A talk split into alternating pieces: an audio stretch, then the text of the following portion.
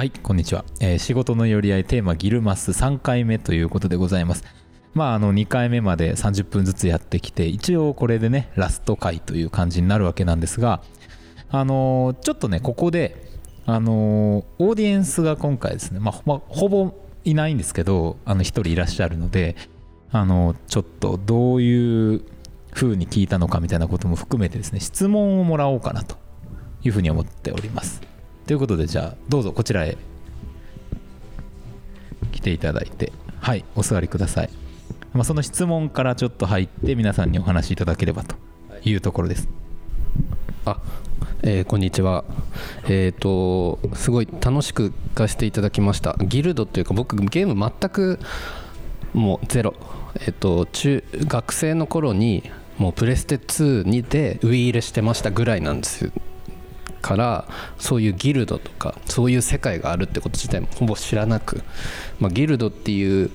ギルマスっていうのがギルマスっていうゲームがあるんだっていう思ってたぐらいであの非常に勉強になったんですけれどもまあまあさっき最後にあの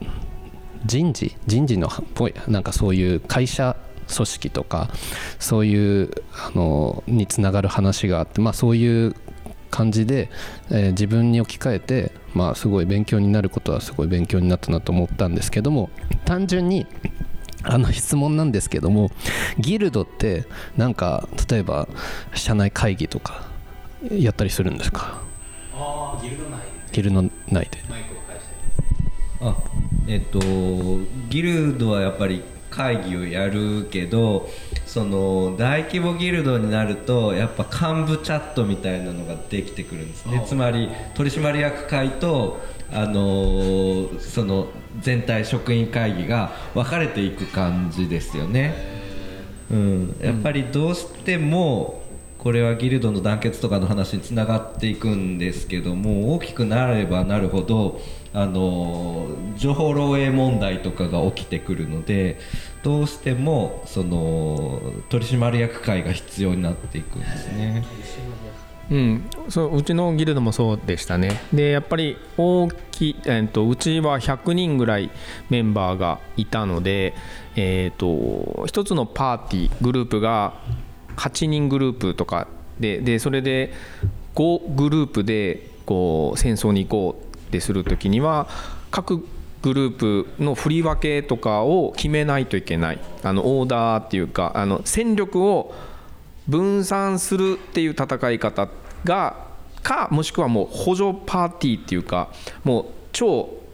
その1軍一軍だけでいいパーティー1個作って残りを、えー回復ばっかり入れてその1軍を助けるパーティーにするとかなんかそういう戦略っていうかそれを決めないといけない時とかがあるのでその時はその各パーティーのリーダーだけ呼んで、えー、とこういう編成でいくからみたいな。であとはパーティーのリーダーがパーティーで話をしてくれとか。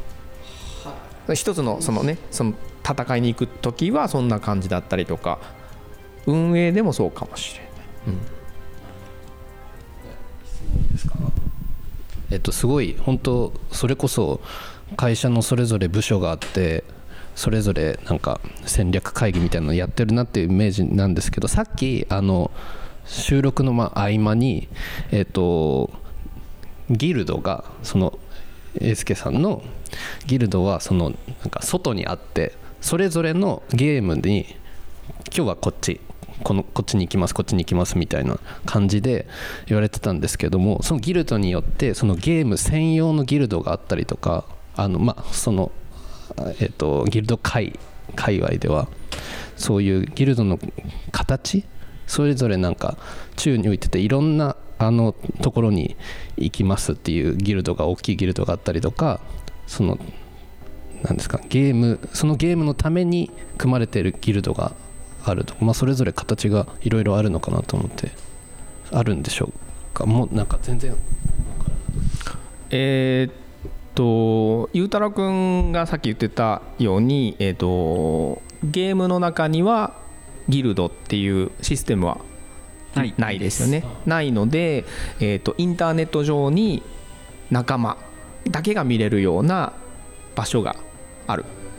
チャットルームみたいな、まあそうチャットルームだったりまあホームページだったり。LINE グループだったりとかまあそのコミュニケーションの取り方はまあそのギルドそれぞれだと思うんですけど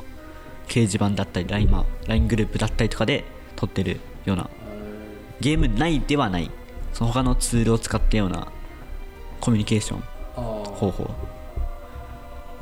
昔からでも MMO のギルドでもその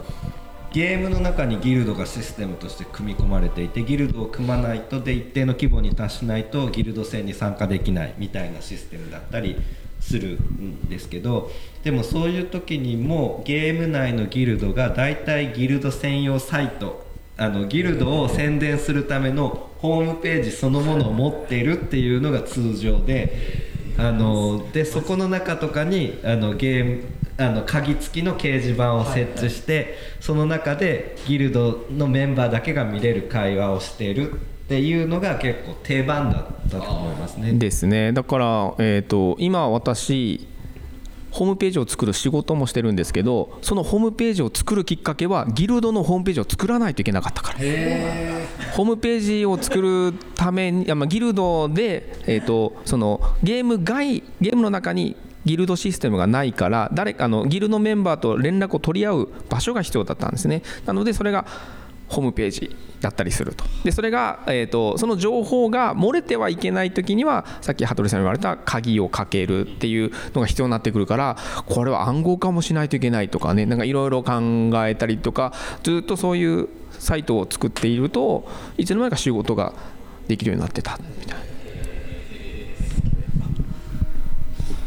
ごいお面白いですねなんか。ギルドはそのメンバーを募るためにも広報をやらないといけないので、はい。ゲームの中で、えースカウトするっていう方法と、えーゲームが発売される前にホームページ上でメンバーを募る方法とかいろいろあるんですよね。で、えっと私がやってたゲームはあの海外のゲームが多かったので、えーどこどの通販サイトで買ったかによってゲームが届くあのゲームの発売日サーバーが動く日は決まっているけども、えー日本に届くまでにタイムラグがあって俺のは船が出なくて3週間後になっちゃったとかいうメンバーがいたりとかいろんなのがあってでその調整をするのがやっぱ外だったりとかね。英介さんのはちょっとガチすぎるかもしれないけどあのでもほほんと当時やっぱ大体大手のギルドってのはみんな自分のホームページを持ってたしあへの結構その頃からそのゲームの検索をした時に何番目に表示されるかっていうつまり SEO 対策的なもうやってたんですね。的なことも考えてた。でも完全に会社じゃないですか すげえ。え昇進とかあるんですか？ギルド内で。昇進とか。立場が変わったり。えっと、ギルドの中でそれも組み込まれているのがあって例えばその3段階ぐらいに役職があってその役職ギルマス副ギルマスが2人幹部が5人とかそういう風なシステムが組み込まれているのもあるし、まあ、大体はギルマスとそれにサポートする何人かがいるっていうような程度のものが多いと思いますけど通常のギル面からやっぱりあギルドメンバーから、あのこの人はっていう人を幹部にしていく。やっぱりだからそれ昇進というか、はいお願いっていう感じですよね。ああこうやっぱぜひここまでの活躍を見ているとはい。幹部になってほしい。あで幹部になると例えばあのギルドメンバーを自分で追加できる権利がへえ。とかってなっていくのであの自己裁量でギルメンをこう勧誘したりしていく担当にもなっていくみたいな。それってギルド内のルールがあるってことですか？なんかその裁裁量権が増ええっと、システムとして組み込まれてあ組み込まれたああギルドインあのギルド申請があってでそれを許可する。許可が出せるのが大体ギルマスは全権限持ってるから許可を押せばその人がギルドメンバーに入れるけども、えーギルマスが、えー長期リアルで長期出張とかに行っててゲームができない期間にいっぱい申請があってそれを処理するためにサブギルドのメンバーたちがこう、えーやれる幹部でこの権限の人たちはそれまでさせますよとかあとはギルドのそのシステムの中にの、えー今日の一言とかなんかこう簡単に言うとそういうのを書き換えることができる権限を与えるとかそういったシステムが組み込まれてるかどうかでやっぱちょっと変わってきますね。まさに幹部も実はかなり一番辛いポジションの一つで、あのギルマスに不満があるとかってことをギルメンから幹部に訴えてくるっていうようなこともあるわけですよ。あのまさに中間管理職なんでこうなんていうかそういう場合にいやいやギルマスにはこういういいところがあるからさ、はい。みたいな感じでギルメンをなだめるみたいなことも仕事みたいに発生していくんだよね。すげえ。すごい。勉強になりました ありがとうございます。ちょっと質問は以上なんですけど、まあ、続きが、えーあるようなのでおマイクを渡します。ありがとうございます。なんかねギルドが会社みたいだって言われてたんですけどえっ、となんだっけかな。あのスターバックス？スターバックスの、えー情報統括官か誰かは履歴書に自分はレベル70のパラディンでギルマスやってましたって書いて、えー、と採用されたとかいうねそういう話もありましたね。うん、あの分かる人にはこれは本当分かると思うけどギルマスやってたっていうのがあってそれが100人規模ですとかって言われたらわそいつは相当マネジメントがあるわ。ってなりますね。だから多分リアル日本で言ったら部活の部長やってましたみたいな感覚に近いのかもしれないけど、うんアメリカのとかの方がそういうのナチュラルにあれしてくれそうだよね。日本？日本だと何バカなこと書いてんのとか言って宝の人材を捨てそうだけそどうね。多分あとはこいつこんだけゲームに時間かけてるから仕事中もゲームするんじゃねえかみたいに思う人もいるかもしれないな。ただあのギルマスをやってるっていう人は大体あの自己中心的ではない人がほ多い、やっぱ相手に相手の立場でなんか動いてる人が多い気がするのでねそこ書いてあるならこいつは会社のためにやってくれそうだって普通はねさっきのリクルートみたいなね。ぜひうちのゲゲームの中でのな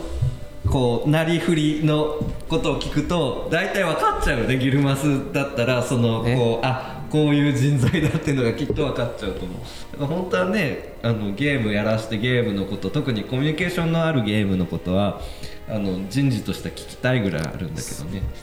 まあ今じゃほらもう e スポーツってなってねゲームがもう仕事になる時代になってきてるんだけどゆうたろうくんはそこを目指してる、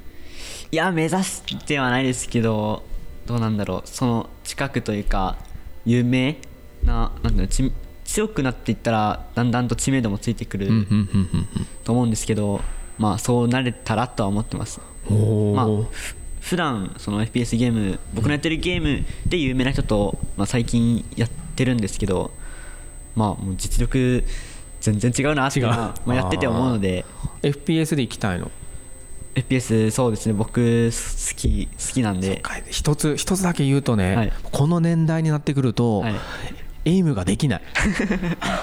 索敵速度がすっごく落ちてきててエイムが辛くなるから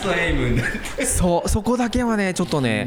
FPS で行こうと思うならそこはちょっと考えた方がいいかなうん。反射神経の話だもんねあれね。うん、やっぱうんやっぱ敵を先にね見つけた方が強いからそうですそうね FPS は、あの絶対スナイパーで行く主義なんだけど。タンクはやらないのに？やっぱ後ろからなんですね。なんだよね。私も後ろから刺しますけど。それ背後ですよね。俺遠くから。でも彼はタンクタンクですから。前も前線に行って前線でバリア張って3対3で戦う。いや俺もあの隠れて密かに撃ち抜く。なんかき嫌われる立場ですよね。クソがクソがってめっちゃ書かれるやつ。ででも味方にいたらすごいね。ね。ありがたいよ。もでもそのもう反射神経落ちてくるとやっぱもう接近戦でのそのこうスナイパーの索敵とスナイパー同士の撃ち合いとかもできなくなっていくもんね。うそうね。でももうそこはあの隠れる能力みたいな。かくれんぼでハイド系の勝負していくっていうか。やっぱああのん建物の中にで戦うことがはい。あると思うけどやっぱ2人で行くなら両端の壁際に1人ずつ行っていくとかいうのをやってる？うーん。というよりは、うん。そのいろん建物に入る敵が中にへ家の中にいる時はその入る場所を変えるみたいな。例えばほうほう。一つのところから入ったらそこを警戒されたらまあ攻めにくいわけですよね、例えば窓から入る人、まあ、正面玄関から入る人みたいなの変えていったら例えば相手はどこに力を分散すればいいかとかが分かんなくなってくるから、まあ、そこはコミュニケーション、まあ、ボイスチャットとかでして、まあ、俺俺窓から入るわとか。俺ちょっと待ってあの投擲物、まあ、グレネードとか投げて待ってるわとか、敵外出てくるかもしれないから待ち構えてるわっていうようなまあ、そのその場の戦闘の役割みたいなもう決めながらやってますね。もうあのーやっぱ指示する時って大変じゃないですか、はい。もうその時がリアルタイムだから、はい。その時はあの方角で言ってる。方角というよりはえっとまあその指標となるもの例えば建物だったりとか。赤い扉から入るぜみたいな。そうそうですそうです。例えばだったり、まあ、障害物、まあ岩とか木とかあるんですけど、まあ、それの場所とかを含めて報告してましたなんかそこら辺のその辺の伝達の方法がはい。合わなくてやられたりするこことが結構あって岩からって言われてみんあっちの岩だと思ったらそっちの岩じゃなかったみたいなね、そのめ呼び方とかも人によって変わってくるんですよね。だからやっぱいつものメンバーで固定パーティーを組んでるとあの彼が言う岩はこれだみたいなのがね、分かってきたりとかしてでそれ多分あのロープレイでも一緒でやっぱり北から攻めようあの城を攻めようっていう、そのえ私は結構方角で言うタイプなんだけど北がわからないっていう女の子がいたりとかしてね、北ってどっちですか？N の方だよみたいな。そういうのでねあのそこ私効率中なのかな？それにイライラしだすとちょっと効率中ですよね。北は北でしょってなならないかなみたいな。ああま北だからあの第三正体はき北北の門からおとりね陽動作戦で行ってくれと。他の6正体はもうあの南門で待機みたいな。それがね伝わらない時がねすごく辛くなる。まあねあの えっとなんかそう話そうと思ってたな何でしたっけ？ギルドの結束の話。結束はいはいはい。だからこれあの最終的にはそこって一つの落ち落ち着きどころなんだと思うんですけどその結局結束って楽しいあの利益それからまああの情報こうまあ利益と情報一緒かもしれないけど具体的なアイテムの利益とかとあと情報の速さとかそういうのも含めてやっぱりこうなんか結束を固めていく技術とか基本っていうのはあると思うんだけどもう一つはやっぱりあの人間関係の問題うん。どっちの話をするかっていうのがあるんだけれどもえっと多分 FPS あのそのナチュラルに発生する人間関係問題が一つ。そのこうあいつが嫌いどうのこうのとか。あのこうもう一つルルール？あのルールを決めるのあんまり好きじゃないんですけどルール決めなきゃっていう状況がやっぱ生まれてくるので,、うんうん。でそういう時にあのルールを守らなかったから除名にするのどうのこうのとか除名はまだやめた方がいいんじゃないかとかあのこういう、まあ、揉め事系。うんうん。であとはあのやっぱり FPS はどうなのかな？MMO では結構こう色恋問題が、そこ出すですか？え出すですか？そこ。でも怒るでしょ？これ。怒る。うん。怒るね。であのこうやっぱリアルで会っちゃうっていう人もいて、俺あのゲームでは基本的にほぼリアルで会ったことないんですけどオフ会しない派。オフ会しない派なんですけど、でもあの例えば地域が東京同士だったりしたら、そのこういいくつかのこうそそれこそ一緒にやってるギギルドメンバーみたいな人たちがあのこうあうんうん実は会ってたとか、うんうんうんそういうこともやっぱりあったりもともとリアルで知り合いで、えーパーティーの3人パーティー組んでて3人ともギルド入ったとかいうのもねあありますようね。ん。あユータクロののギルドメンバーはしリアルで知り合い？いや知らないですね。あーなんかねそこら辺の結束の違いとかもあるし会いにくくなって抜けちゃうあいつがいないならやめちゃうみたいな。あそうそう。それがタンクだったりしたりね。結構、ん。あのこれこれするとあれなんだけどその MMO やであ MMO ーやってた時にあの途中からね奥さんとやってたんだよね。えっとそれはえっとすでに奥さんだったってことですか？奥さんになる人とやってたってことですか？なる人。なる人。ああはいはいはいはい。あの当時はお付き合いしてるだけってことだけ。どあーあネットの中であの知り合ったわけじゃなくてて。リアルで知り合っててってことですね。はいはいはいはい。うんあのだからそのそれはもう公表してやってたわけ。ああ彼女ですと。はいそうそうはいはい。このキャラは？奥さんのですって、はいはい。でななんか知らんけど奥さんいつもタンクをやるんだけど いやそこあの多分ですねあのごめんゲームの話になって申し訳ないけどなんかね女の子って結構ね筋肉もりもりのタンク系のキャラを取る人が多い。なんだろうあなとヒーラーね。ヒーラーね。あーヒーラー。か弱いヒーラー。なんかお花つけてるようなヒーラーね。ヒーラーね。あので奥さんはもうとにかく絶対死なないようなタンク怖い怖いとか言ってあのもうとにかく何に殴られても死なないようなタンクを作る人だった痛いのが嫌いなタンクですか？痛いのが嫌いなタンク。あのだからあのこう俺はそのななんていうかそのギルドの中にやる女の子もいるわけじゃない。ですか、うんうんうん。だけどそこはすごく警戒しないとあの あいい意味わかります？あの奥さんが見てるわけだから、うんうんだからそそこ巻き込まれなかったんですよね自分自身は。ほうほうほう。だけど、そのやっぱりこ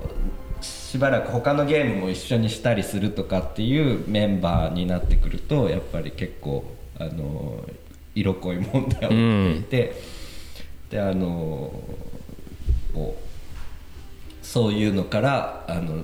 実はっていう相談を受けたりあああるあるある。こう。めんどくさいやつですね。そうそうそうそう。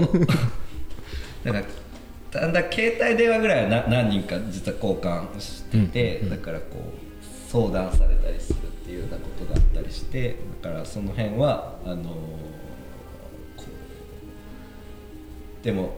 それが楽しくてやってる人もいるもんね。そうああー、その出会い？出会い。出会い中の話です。よねああ出会い中いますまあね。9は言い過ぎかもしれないけど。出会いえー片っ端から女の子をナンパしゲームの中でナンパしてるやつとかね。うん。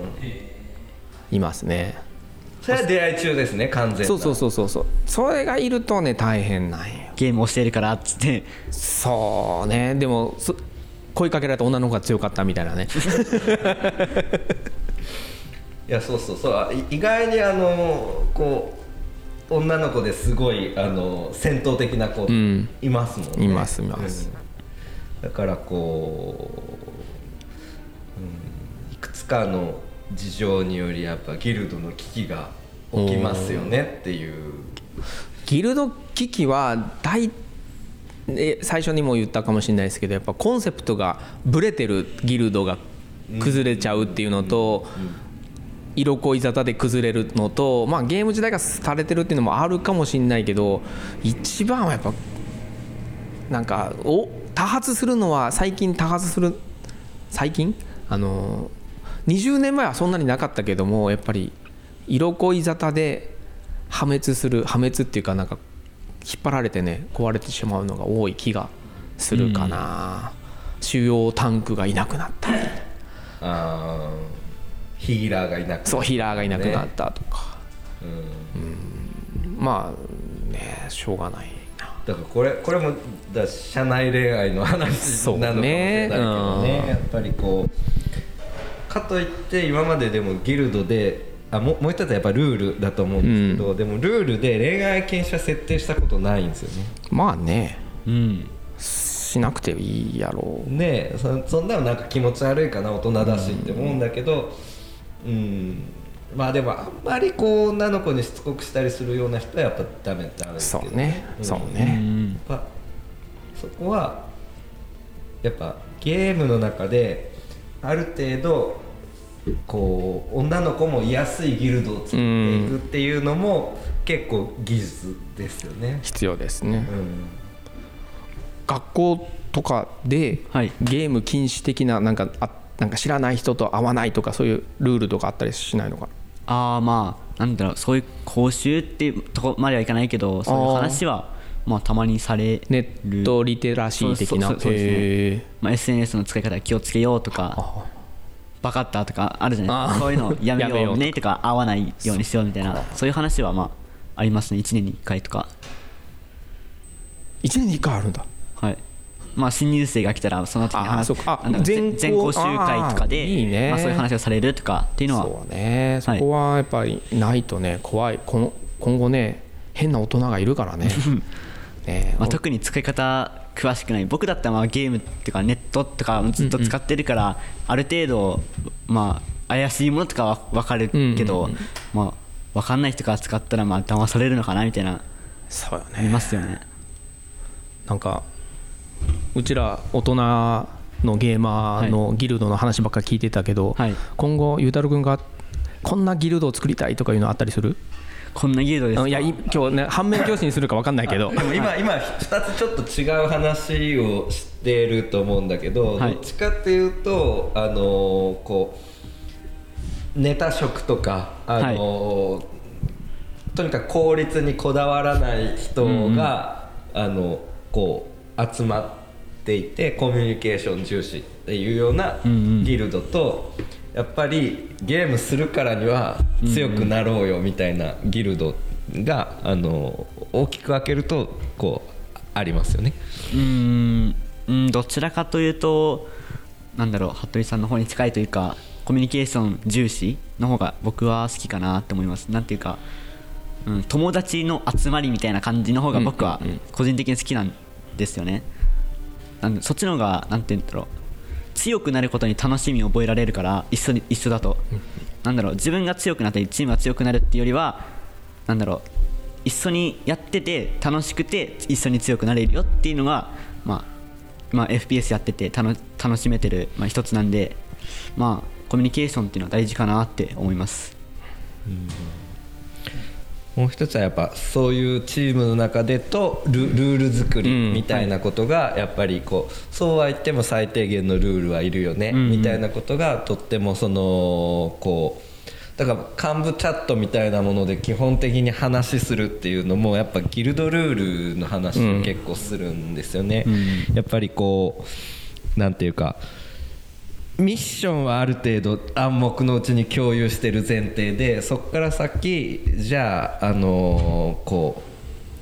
最低限のいいルールを作りましょうっていうのが結構あの、話としては大事なんだなって思ってますね。あのーでそういう中で例えばこう色恋みたいなのが起きた時どうするかとかね。あ の現実面のあのこう問題対処あ彼の場合はほら今後 e スポーツとしてリアルギルドっていうかリアル社会でまあ会社があって、そこに所属してプレイヤーとしての社員かもしくはギルドリあの、まあ、チームリーダー的にやっていく可能性があるって考えると時代違うな。違う違うけどでもそこでも色恋沙汰あるかもしれないですよ。うん、あなんかイイケボの人が好きとかいう、そうね。もう声でも話してるからね、そうそう。ある程度信頼感作りやすい。多分 e スポーツになるともう横にいる可能性があるからね。うん。あるね。色恋沙汰気をつけてほしいなと思う 締めですか今の。嘘。いやーまさかこういう風に最後マイク僕渡されると思わなかったんでちょっとびっくりしましたけど一応まあ時間がやってきましたという感じです。でまあねあのー聞いてると、まあ、ちょっとこの話はまだまだできるんだなっていうことが、まあ、さっきあの2回目と3回目の間にあの英介さんまだ全然喋ってないっていうあの驚きの発言。を 聞いてですね、まあ、何かしらじゃあなんかこうなんていうんですかこう続き的なものがまたできたらいいななんていうふうに思いつつっていうところですが、まあ、最後にねやっぱりちょっとそれとはいえ今日の回で何か言っておきたいみたいなこともまああるかなという気もしますんでまああのそれぞれ一言ずつぐらいちょっといただいて終わりっていう感じにしようかなというふうに思います。じゃあまあどうしましょう？どなたから？先にじゃあゆうたろうくんからいきましょうかね。これはね意外としょっぱなで。ええいきましょそじゃあ最後の一言ということで、えうーんまあ今日、まあ、お二人の話聞いて、まあ、FPS と MMO の、まあ、ギルド、まあ、違いと同じところまあいろいろ見つかったんですけども、えーまあやっぱりコミュニケーションは大事だなと、まあまあい最後話した色恋沙汰に関してもうーんまあ強くなったり、まあ、向上心を含めて、まあ、向上し、まあ、コミュニケーション大事だなと同じ話ちょっとなんですけどうーん。やっぱ参考になりますね。歴が違うと。歴々の方々ね。まだ1年なんで僕はうん。ゲームゲーマーとしては参考になるなと、きまあ一まあきこ聞いてる方が今回多かったので参考になりました。ありがとうございました。えー、とそのゲームからあのすごい多くの学びを良かったことも悪かったことも、まあ、逆に悪かったことからもすごく学びは多くて、まあ、ある種の黒歴史的なものも含めて あのいろんなこう学びを得てきたと思うんだけれどもなんかそのゲームの中にある学びみたいな部分がそのもうちょっとこう評価されるといいなっていう気持ちはあってそのこう今どちらかというと時間を制限するみたいな話ってすごくバカなことかなと思ってるんですね。そのもうその人たちの頭の中にあるのはこうファミコンの時代の話というかそのゲームが画面に相対してひたすら何かじっと画面を見てやってる。でも実際にはゲームは特に日本で進化が止まっている間にも海外とかでものすごく進化をしてしまっていてもうコミュニケーションツールの一つだしどうかしたらギルド運営なんかを考えるならばさっきのスターバックスの話みたいにもう仕事の練習なんですよね。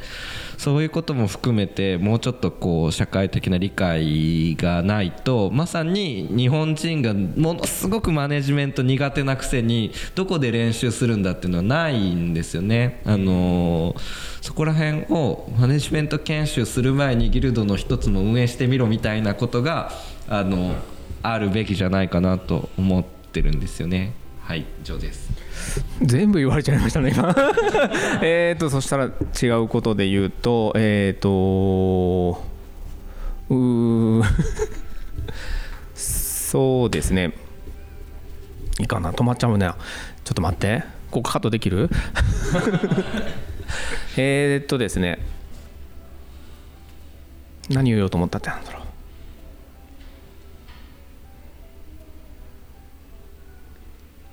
あわかりました。えー えーとそうだ。あのー今、まあ、私たちわた私の時代私が小学校のまあ40年ぐらい前のね時代はもうゲームしなさんなって言ってゲームをパチッとねあのカセあの電源引っこ抜かれてあのゲームをやめさせられてた時代なんですけど今のネットゲームをパチッと抜いちゃうとそのゲームの画面の向こう側には何百人っていう友達がいたりとかして、えー彼があ自分が抜けたことでその試合が負けちゃったりとか、えー死んじゃったりとか大事なアイテムをなくしちゃったりとかいうことを知らないお父さんお母さんがねいてねパチッと切っちゃうとかあるんですけどそこら辺はなんか理解ちょっとしてもらってまあうん羽鳥さんがね言っていただいたようにその画面の向こう側の人たちとコミュニケーションを取ってる一つのねあの練習材料だと思って今後ゲーマーの皆さんは親御さんを説得してゲームしてほしいなと思っています。はい以上です。はいありがとうございますとてもあの 綺麗に最後はまとめていただきましたけれどもまあまあ、あのーいかがだったでしょうかね。あのいろんな風にこう自分の身近なことに変換しながら聞いていただけたんじゃないかななんていうふうには思いますけれども、まあ、ぜひ、まあ、まだこれを機にじゃあちょっと逆にオンラインゲームとかやってみようかなとか思う人もねいるかもしれないんで、まあ、そんな方はぜひなんか駅ビルに来るとですねこういう人がいるかもしれないのでちょっとどんなゲームからやりましょうかみたいななんて話なんかもできてもいいのかなと思います。ということで仕事の寄り合い、えー今年度最後のテーマギルマスこれにて終了ということでございます。お三方ありがとうございました。ありがとうございます。ありがとうございました